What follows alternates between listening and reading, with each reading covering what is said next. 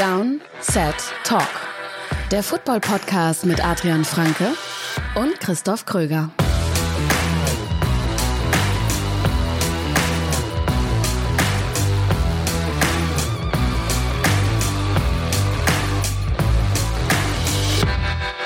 Herzlich willkommen zu dieser spontanen, eingeschobenen Folge Downset Talk, der offizielle NFL-Podcast von The Zone und Box mit mir, Christoph Kröger und Adrian Franke. Einen wunderschönen guten Tag. Es gab viele News äh, in den letzten Stunden, in den letzten, sagen wir mal, noch einen Tag jetzt, also 24 Stunden Mhm. vollgepackt mit sehr vielen News.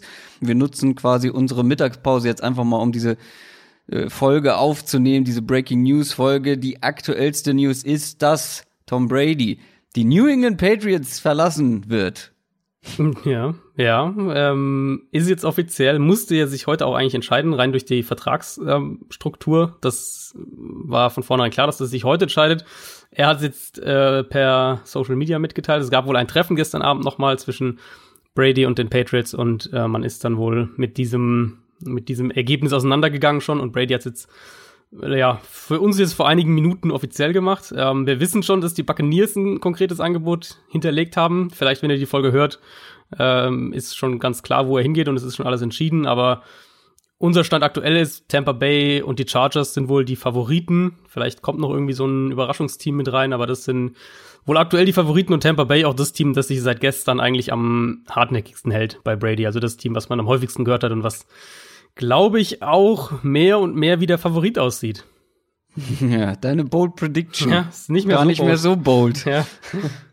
Ja, meine sämtlichen Predictions sind im Eimer, weil ich habe wirklich nicht damit gerechnet, dass Tom Brady die Patriots verlässt. Was ich tatsächlich spannender finde als die Frage, wo geht Tom Brady hin, ist, was machen die Patriots Hm. Ja. auf der Quarterback-Position. Ja. Und da gibt's viele Szenarien. Wir hatten ja auch schon das ein ein oder andere Mal über welche gesprochen. Also ein Cam Newton Trade ist denkbar, Teddy Bridgewater. Es gibt es gibt natürlich auch noch so viele andere, die irgendwie eine Rolle spielen könnten, Mhm. wie ein Andy Dalton zum Beispiel. Was ist so aus dem Bauch heraus deine Vermutung? Ja, Ich finde es richtig schwer. Es muss was Günstiges eigentlich sein. Ähm, diese Brady, also Brady hinterlässt halt 13,5 Millionen Dollar Dead Cap. Deswegen war das immer so dieses, die Entscheidung muss heute kommen, weil wenn er heute nicht einen neuen Vertrag gekriegt hätte, was er ja jetzt nun mal nicht kriegt, dann, ähm, dann kickt dieser Dead Cap rein und die Patriots haben ja eh nicht viel Geld. Das heißt, die werden jetzt nicht irgendwie eine teure Splashy-Lösung irgendwie auspacken. Ich find's mega, mega schwierig. Also ich könnte mir vorstellen, dass es so eine, dass es Teddy Bridgewater wirklich wird. Das würde mich nicht wundern, wenn es so in diese Richtung vielleicht geht. Aber ich würde es auch nicht ausschließen, dass die vielleicht jetzt noch irgendwie versuchen, irgendeinen Trade einzufädeln und dann ähm, vielleicht sogar im Draft für einen Quarterback hochgehen mit mehr Pick-Kapital. Also für, kann jetzt für mich echt in alle Richtungen gehen. Nur Ja. eine Sache ist klar, es kann jetzt keine, keine teure Lösung sein. Dann haben wir gestern Abend schon einen ganz spontanen Instagram-Livestream gemacht nach einer sehr großen News. Wer das verpasst hat, weil er uns bei Instagram noch nicht folgt, sollte das schleunigst nachholen. Das ist klar, weil ich meine, mal sehen, wie die nächsten Tage verlaufen. Vielleicht werden wir das noch mal machen. Ja. Je nachdem, wenn es so weitergeht. Und da habe ich schon gesagt, die NFL weiß immer wieder zu überraschen. Das war heute der Fall und das war eben auch gestern schon der Fall, als einer der besten Spieler der NFL den Verein gewechselt hat. Und zwar in Form eines Trades. Die Andre Hopkins, der Wide Receiver der Houston Texans, ist jetzt ein Cardinal, ein, ein Wide Receiver der Arizona Cardinals und Ja. ist per, per Trade gewechselt und David Johnson spielt da auch noch eine Rolle. Was ist da noch mit enthalten in diesem Trade? Ja, der Trade war kurios, wie er auch, wie er sich so entfaltet hat. Also für uns, ähm, die beiden Teams haben wohl schon seit ein paar Tagen über den Trade gesprochen. Das sickerte dann so nach und nach durch. Aber für uns hat es sich so entfaltet, dass zuerst durchkam, okay, die Texans sind wahrscheinlich das Team, was David Johnson nimmt, muss man schon fast sagen. Und es ging ja immer irgendwie so darum, dass ähm, dass die Cardinals diesen Vertrag loswerden wollen. Sie hatten davor Kenyon Drake den Transition Tag gegeben. Das heißt, es war dann schon relativ klar, dass sie eben die, dass sie Johnson loswerden wollen. Ähm, und dann hieß es, okay, die Texans sind das Team, was ihn haben will oder ihn nehmen wird. was dann aber schon so in die Richtung, wo man eigentlich dachte, okay, dann wird das irgendwie so ein Salary-Dump-Move. Das heißt, die Cardinals geben vielleicht sogar noch einen Pick drauf oder es ist irgendwie so ein Late-Round-Pick-Tausch oder sowas, damit äh, Houston den Vertrag übernimmt, was sie auch machen. Also sie übernehmen den kompletten Vertrag. In Arizonas Büchern bleiben nur die 6 Millionen Dollar ähm, Dead Cap durch den Signing-Bonus, die man ja nicht traden kann. Und dann erst danach kam das sozusagen als nächste Stufe, dass irgendwie die Andrew Hopkins in diesen Deal mit involviert ist. Und der Deal insgesamt sieht so aus, dass die ähm, Cardinals David Johnson einen Zweitrunden-Pick in diesem Jahr und einen Viertrunden-Pick im nächsten Jahr äh, aufgeben, also Zweitrunden-Pick, Viertrunden-Pick und die Texans im Gegenzug die Andrew Hopkins abgeben und ihren Viertrunden-Pick in diesem Jahr. Also unterm Strich ähm, Zweitrunden-Pick. Mehr oder weniger ein Zweitrunden-Pick für die Andrew Hopkins. Genau, so kann man es ungefähr zusammenfassen und eben äh, der, der Pick-Tausch für den David Johnson-Vertrag. Warum ist es so billig? Die Frage habe ich natürlich jetzt auch sehr, sehr häufig gekriegt, die letzten 24 Stunden oder nicht ganz 24 Stunden. Ähm, also es gab einige Gerüchte eben, die dann auch so nach und nach durchgesickert sind. Es gab schon länger die Gerüchte, dass die Texans irgendwie Hopkins traden wollen. In die Richtung, er hat noch drei Jahre Vertrag, er will wohl vorzeitig einen, einen teuren Deal. Ähm, vielleicht auch hinter den Kulissen soll es nicht mehr so gut funktioniert haben zwischen, zwischen ähm, Hopkins und, und Bill O'Brien, dem Head Coach. Mhm. Erklärt natürlich nicht, genau, und GM, wichtig zu sagen, ähm, erklärt natürlich nicht, warum das so billig war, zumal wir ja gleich noch zu einem anderen Receiver-Trade kommen, der auch schon passiert ist. Aber es ist zumindest ein bisschen Kontext dafür, warum dieser Trade dann letztlich so über die Bühne gegangen ist. Trotzdem, ganz klar, für, für Houston ist das eine, ähm, sieht das wie eine ziemlich, ein ziemlich übler Trade aus und für Arizona wie ein ziemlich guter. Ja, das kann man so unterstreichen es ist mir trotzdem ein absolutes Rätsel, selbst wenn das Tischtuch irgendwie so zerschnitten war zwischen den beiden Parteien, zwischen die Andrea Hopkins und den Texans, musst du hier aus Texans Sicht einfach mehr im Sinne der Franchise handeln und damit meine ich, entweder versuchst du ihn, versuchst du ihm viel Geld zu bezahlen und mhm. insofern irgendwie ja doch irgendwie bei Laune zu halten, an der Stange zu halten, im Team zu halten. Oder aber du musst mehr rausholen in einem Trade. Weil ja, dieser ja. David Johnson-Vertrag ist sehr teuer, plus einfach nur ein Zweitrunden-Pick ist dann doch viel zu wenig für einen Wide Receiver. Eine unglaublich wertvolle Position in der NFL und die individuelle Qualität, die ein DeAndre Hopkins einfach die letzten Jahre unter Beweis gestellt hat. Ich habe gestern Abend schon gesagt, wie oft haben wir darüber gesprochen, dass DeAndre Hopkins der einzige Faktor in dieser Offense ist. Dann, als Deshaun Watson da und fit war, waren es halt die beiden, dann war es eine Two-Man-Show. Mhm. Und jetzt lässt du halt einen dieser Two-Man-Show gehen und bekommst halt nicht den Value zurück, den du eigentlich bekommen müsstest, wenn du das auch mit anderen Wide Receiver Trades aus der Vergangenheit oder jetzt auch ganz aktuell vergleichst. Also es ist mir wirklich ein absolutes Rätsel, wie die Texans das eingehen können. Du hast auch schon gesagt, dass man vielleicht von anderen Teams gar nicht mehr bekommen hätte, aber dann musst du irgendwie eine andere Lösung finden. In meinen Augen bezahlst du diesem Spieler, so einem Spieler auch das Geld, was er haben möchte. Gerade mit dem steigenden Cap mhm. Space mhm. musst du einfach dann investieren oder halt eben mehr rausholen. Also ist ja. mir völlig unerklärlich ja. tatsächlich. Es kann wirklich nur erklärt werden, dass es, dass es da einige Sachen hinter den Kulissen auch ähm, schiefgelaufen sind. Ich denke, das muss man, das muss man auf jeden Fall so sagen. Dann eben die Tatsache, du hast jetzt gesagt, GM Bill O'Brien, wir haben es nun mal auch mit einem GM zu tun, der halt eigentlich ein Coach ist und dementsprechend auch denkt wie ein Coach und vielleicht eben auch mit dieser Situation insgesamt überfordert ist. Das, denke ich, kann man schon auch mal in den Raum werfen. Und dann eben die Situation, dass sie offensichtlich ja schon seit Wochen, wenn nicht Monaten versucht haben, ähm, ihn zu traden oder Tradepartner zu finden, scheinbar ja nichts Besseres gefunden haben. Vielleicht haben sie sich auch selbst gewisse Parameter aufgelegt. Vielleicht haben sie gesagt, wir wollen ihn nicht zu einem AFC-Contender traden. Also wenn jetzt die Patriots angefragt hätten oder sowas, dann hätten wir es vielleicht nicht gemacht. Ähm, wir wollen ihn vielleicht irgendwie auch nicht zu einem Team irgendwie wie den 49ers traden, die oder so, die direkt im Super Bowl mitspielen. Also vielleicht haben sie sich selbst auch ein bisschen ähm, gewisse, gewisse Limitierungen selbst auferlegt. Und dann, ja, dann kommt man halt am Ende dazu, dass man selbst das schöne Wort Leverage ähm, nicht mehr so viel hat und die Situation immer schwieriger wird. Und wenn dann der Spieler wirklich weg will, und ich meine, bei Hopkins war es jetzt nie so krass nach außen formuliert, aber wenn das intern der Fakt ähm, war, dass er wirklich weg will, ähm, ist es halt irgendwie so ein bitterer Trade für Houston, weil eben dieses Titelfenster sich jetzt auch schließt, das sie eigentlich hatten. Und du, äh, du hättest natürlich, du hättest die ganze Situation völlig anders klären müssen, aber so ähnlich, in ein bisschen anderen Form, ähnlich wie Clowny äh, letztes Jahr, ist es halt irgendwie, du hast dich selbst wahrscheinlich, wenn das so stimmt, was da berichtet wird, hast du dich selbst in so eine Ecke rein manövriert, aus der du dann mhm. irgendwie nicht mehr rausgekommen bist. Also du hast es schon sehr drastisch formuliert jetzt mit Titelfenster geht zu. Ich bin der Meinung, dass solange du Deshaun Watson deutlich hast. Deutlich kleiner zumindest, ja. Es ist vielleicht kleiner geworden, aber ich denke schon, du musst halt jetzt nur richtig handeln und wir, was mich halt eben so wundert, wenn du Deshaun Watson hast, bist du in meinen Augen im Win-Now-Modus. Mhm. Klar, es können, wie gesagt, andere Faktoren zu diesem Trade geführt haben, aber so handelst du nicht wie ein Team im Win-Now-Modus. Und wir haben auch in der letzten Zeit, in der vergangenen Offseason schon darüber gesprochen, dass es halt sehr auf die, auf kurzfristigen Erfolg ausgelegt ist, das ganze Projekt. Und damit schadest du dir einfach ja, ungemein. Total, total. Also sie ich glaube jetzt, über die. Sie werden jetzt natürlich wahrscheinlich im Draft versuchen, einen Receiver früh zu zu zu, äh, zu finden. Sie haben Randall Korb jetzt als so eine äh, kleine kleines Pflaster sozusagen verpflichtet, aber über also die Andrew Hopkins ist in so ziemlich jeder Hinsicht einer der der wertvollsten nicht Quarterback Spieler in der NFL. Das heißt, das kannst du auch nicht einfach so ersetzen. Ja. Auf der anderen Seite muss man natürlich auch noch erwähnen, dass der zweite Rundenpick ein hoher Zweitrundenpick genau. ist. Genau. Macht die Sache nur bedingt besser. Ja.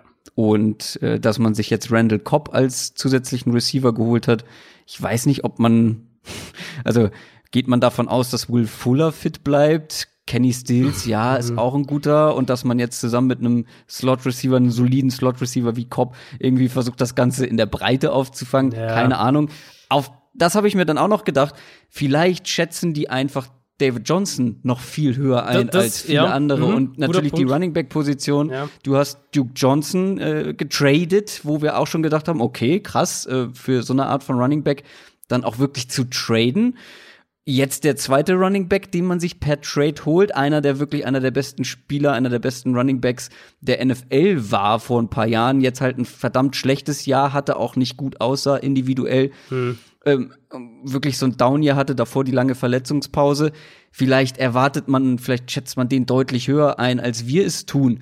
Und es ist halt immer eine Frage, ja, für uns als Außenstehende ist das immer dann so, wir schätzen Teams und Spieler in einer gewissen Weise ein, aber das heißt eben nicht, dass die Teams und die Verantwortlichen der Teams ja. das eben auch ja. so tun. Und vielleicht, ja, vielleicht ist bei denen David Johnson einfach irgendwie auch in einer ähnlichen Liga wie, wie die Andrew Hopkins und sie sagen, Alter, wir kriegen hier einen super flexibel einsetzbaren Running Back und kriegen dazu noch einen Zweitrunden-Pick. Ich meine, die werden sich wahrscheinlich nicht, also, ja, vielleicht ärgern die sich natürlich auch, werden sie aber vielleicht sehen die sich gar nicht als so großer Verlierer, wie wir beide das jetzt tun. Kann, also kann sein. Ich glaube, man muss es halt wirklich immer vor der, vor der, ähm, vor dem Hintergrund sehen oder in dem Kontext sehen, dass sie, oder man sollte es so sehen, wenn man eine Analyse startet, in dem Fall, dass sie Hopkins vermutlich in jedem Fall traden wollten. Also alles, was wir hören, geht in die Richtung, sie wollten Hopkins auf jeden Fall traden. Das ist sozusagen die das Ausgangslage. Ist für mich halt schon, das genau, ist für mich halt schon überhaupt keine Frage. Das ist, das ist die falsche Ausgangslage sozusagen, aber anscheinend war das die Ausgangslage, in der sich Houston befand, warum auch immer. Ähm, wie gesagt, selber so ein bisschen Rücken zur Wand manövriert. Und ähm, dann sind sie, dann musst du eben davon, davon weiterdenken. Und dann ist eben die Frage, was sind die besten Deals, die, die du bekommst? Und wenn sie vielleicht David Johnson irgendwie als einen äh, besser oder als, als wertvolleren Spieler einschätzen, als es wir jetzt machen würden, ähm, kann es eben sein, dass das dann dass die Denkweise ist, die dazu geführt hat. Ja, dann gab es heute Nacht noch einen weiteren Wide Receiver Trade. Mhm. Der hat sich gestern Abend schon so ein bisschen angekündigt, weil Stefan Dix mal wieder einen kryptischen Post rausgehauen hat. Ja. Mit ist es Zeit für, für Neuanfang. Und da dachte man, ja, kommt jetzt tatsächlich mal was oder ist das wieder so eine, so eine komische Finte, die er da legt? Aber es kam tatsächlich was. Stefan Dix wurde getradet von den Minnesota Vikings und zwar zu den Buffalo Bills.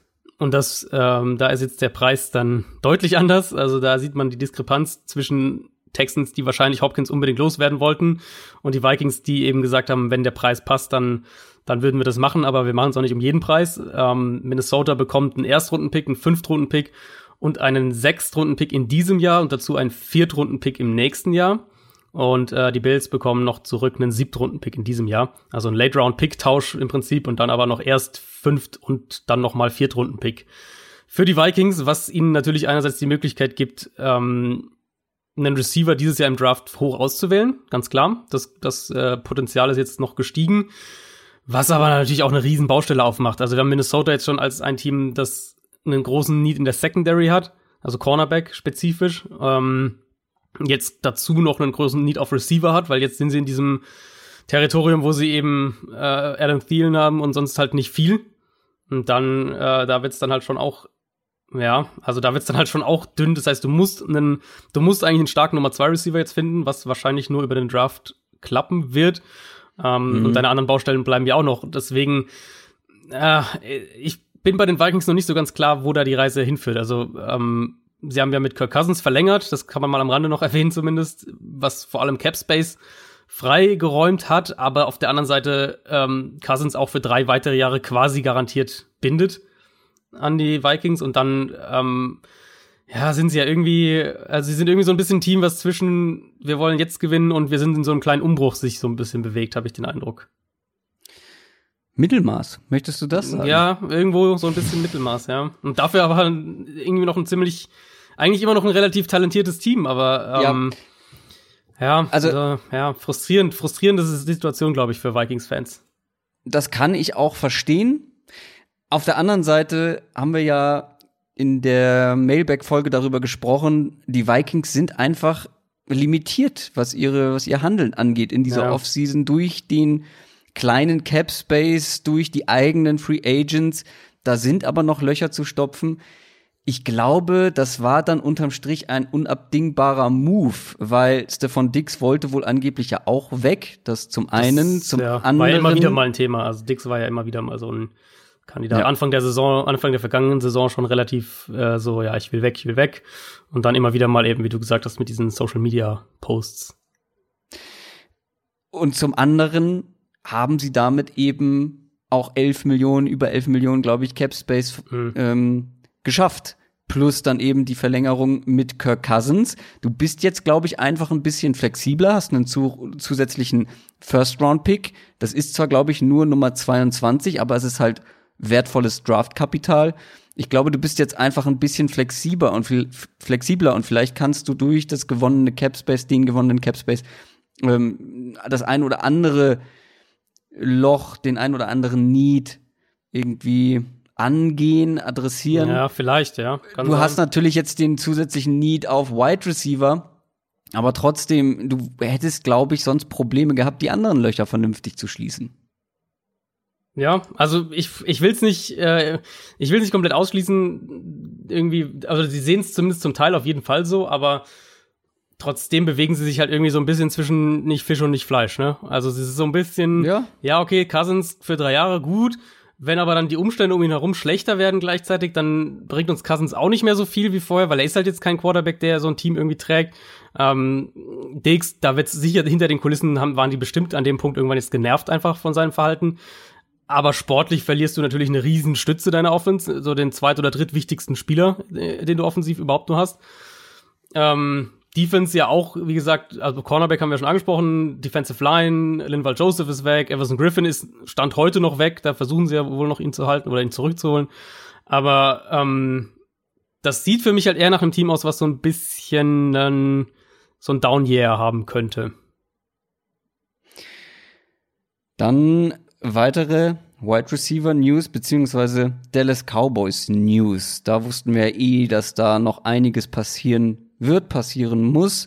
Man hat zum einen Dak Prescott den Franchise Tag gegeben. Das heißt, oder, oder das hieß aber auch, man kann ihn nicht Murray Cooper und auch nicht Byron Jones geben. Man mhm. muss also mit einem der beiden verlängern. Und mit Murray Cooper hat man das jetzt getan.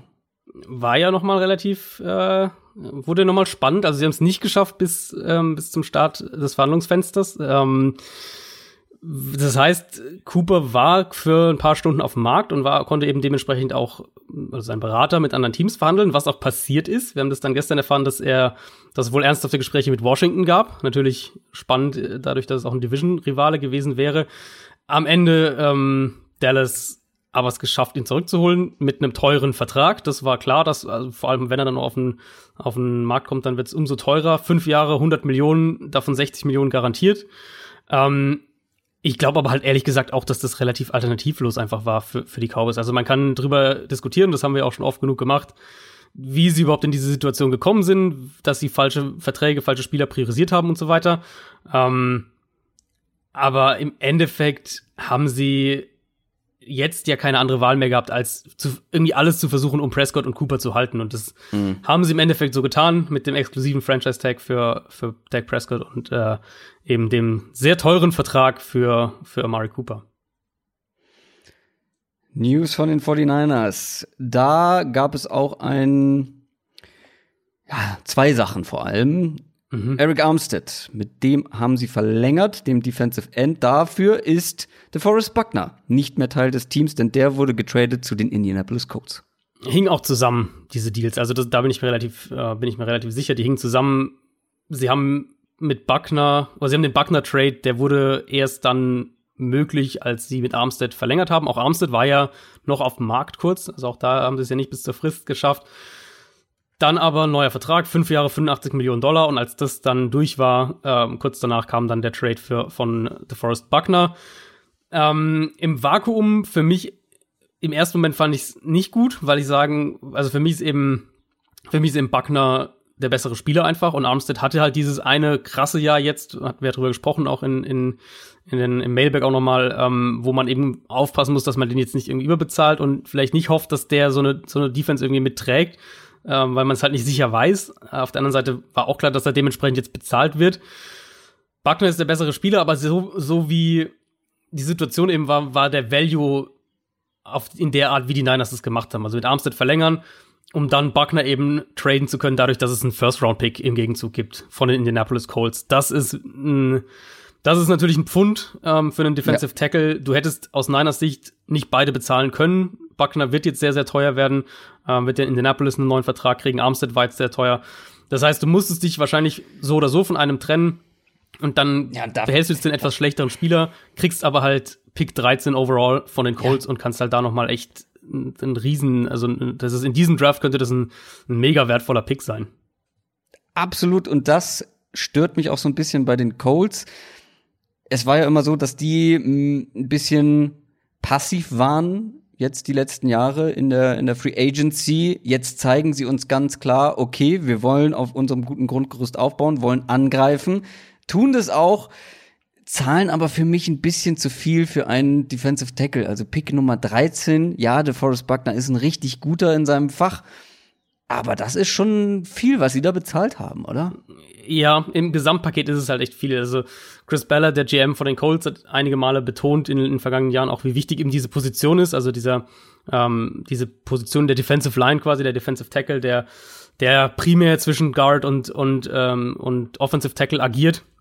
Ähm, dass er das als einen sehr, sehr wichtigen Spieler erachtet. Ähm, Im Gesamtpaket ist es halt schon sehr teuer. Also der Erstrunden-Pick und ihn halt dann noch zu einem der zwei, drei bestbezahlten Defensive Tackles der Liga zu machen, finde ich, ist schon, ist schon sehr viel. Ich kann es bei den Colts eben all in, so in die Richtung, vermutlich mit der Info im Hinterkopf, dass die bald Philip Rivers als ihren neuen Quarterback vorstellen werden. So zumindest klingt es. Oder zumindest einen neuen Quarterback vorstellen werden.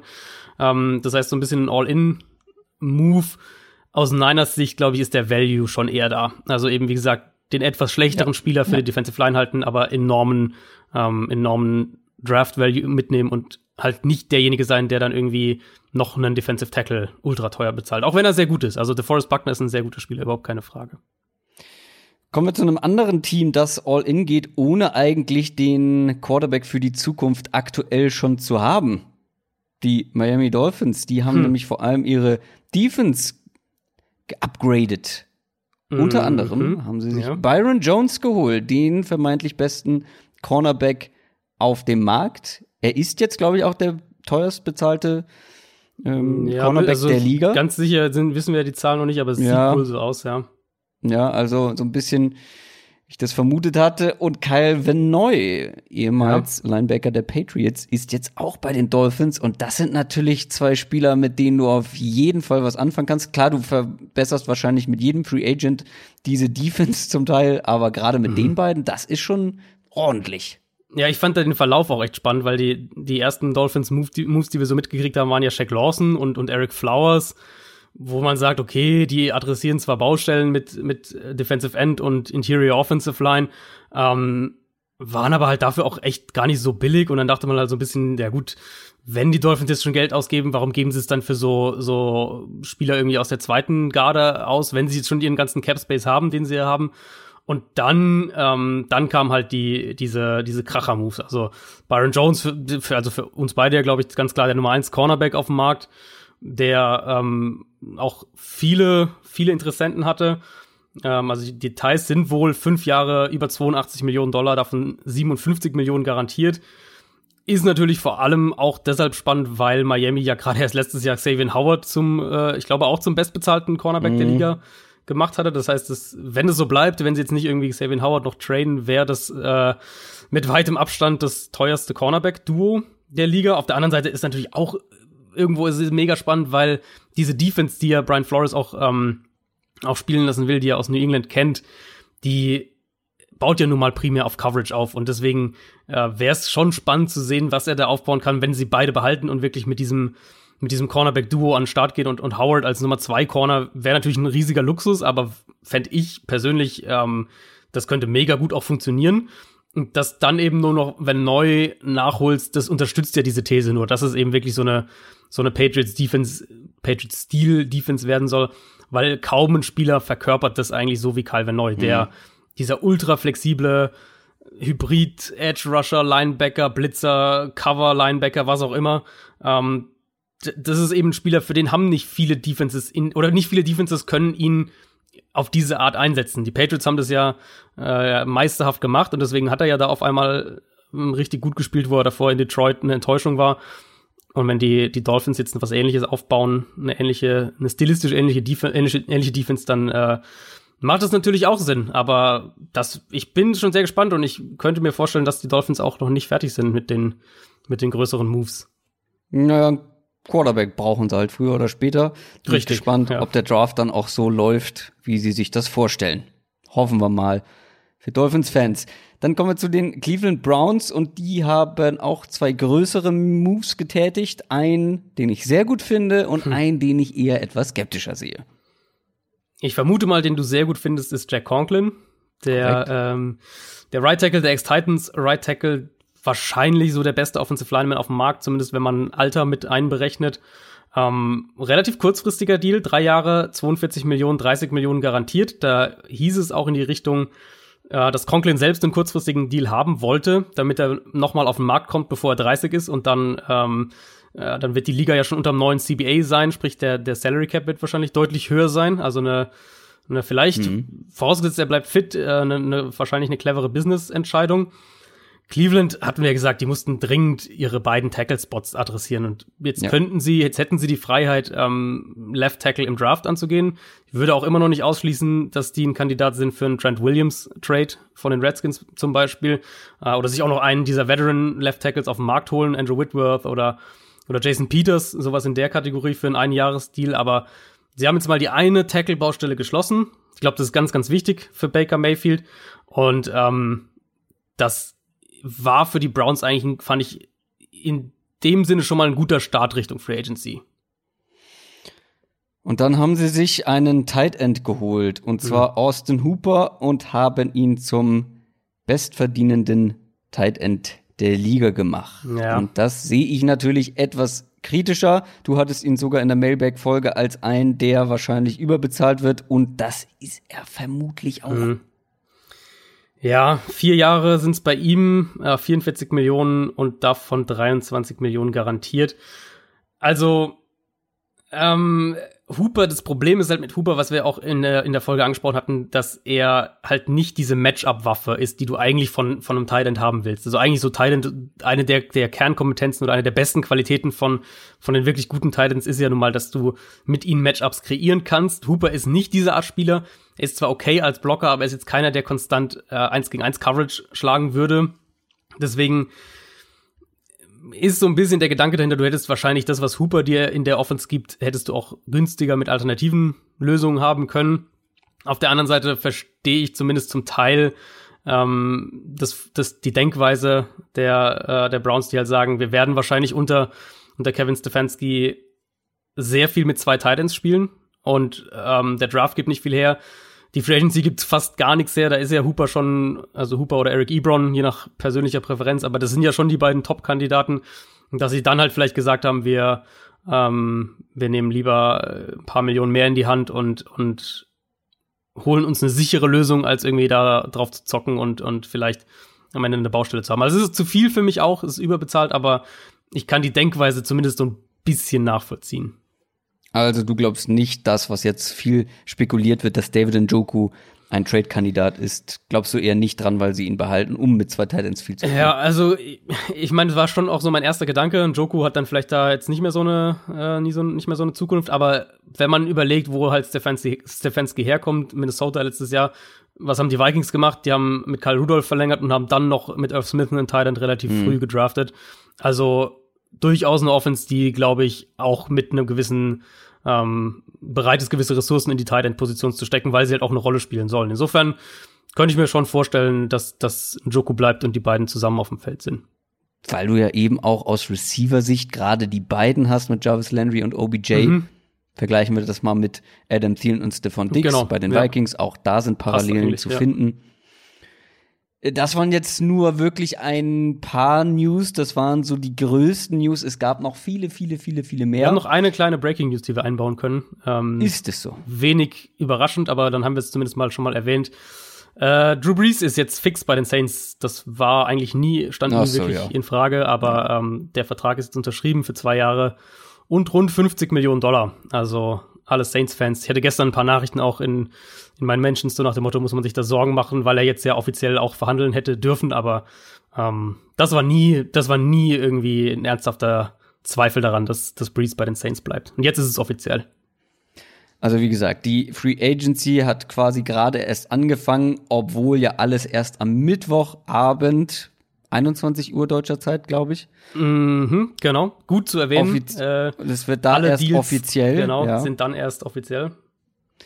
Und das war aber schon mal ein vielversprechender Anfang. Und jetzt gerade mit Tom Brady, äh, Stichwort Quarterback-Karussell, meine Bold Prediction ist sowas von hinfällig, aber das ist auch vollkommen in Ordnung, weil die wäre spektakulär unspektakulär geworden. Und natürlich habe ich es lieber, wenn es spektakulär wird. Und die Henry Hopkins, Stefan Dix, jetzt Tom Brady. Das sieht nach einer sehr spektakulären Free Agency aus und wir freuen uns sehr darauf. Das war jetzt mal so ein kleiner Roundup der mhm. wichtigsten News aus den vergangenen 24 Stunden, damit wir nicht, weil es werden noch mehr mit dazukommen und am Donnerstag wird es eine neue Folge geben und dann müssten wir alle News in dieser einen Folge besprechen. Deswegen hier schon mal so ein kleiner Vorgeschmack mit den ersten wichtigen News. Und wer jetzt aus seinem Team oder von seinem Team vielleicht die ein oder andere Verpflichtung irgendwie vermisst hat, die wird spätestens dann ähm, oder wird spätestens in den Division Previews thematisiert. Haben wir sonst noch irgendwas, was wir jetzt abschließend sagen müssen? Ich glaube nicht äh, nichts Dringendes. Titans äh, kann man vielleicht noch erwähnen. Da ist ja auch alles relativ klar jetzt mit langfristiger Vertrag für Tannehill, Franchise Tag für Derrick Henry. Das heißt, auch da ähm, stimmt ja klares Bild relativ. Äh, auch wenn der Tannehill-Vertrag sehr, sehr teuer war. Das muss man wirklich sagen. Ähm, aber ja, also Titans all in, Texans nicht mehr so all in, Colts, glaube ich, gehen gerade all in und ich glaube, heute und morgen wird noch echt viel passieren. Ja, wir dürfen gespannt sein. Äh, du tickerst heute wieder bei Spox, nehme ich an? Genau, genau. Also schaut da mal vorbei. Äh, da erfahrt ihr alles, was passiert rund um die NFL und die Free Agency. Das war's für diese kleine News-Folge, das News-Update von Downset Talk. Wir hören uns dann am Donnerstag wieder. Wahrscheinlich nicht nachts, sondern erst im Laufe des Tages, weil nachts mhm. noch ähm, ja, die Dinge im vollen Gange sind. Deswegen werden wir das etwas verzögern, damit wir auch das meiste oder am besten alles mit drin haben. Ich wünsche euch noch ein paar schöne Tage. Bleibt zu Hause, bleibt gesund. Bis dahin, macht's gut. Tschüss. Ciao, ciao.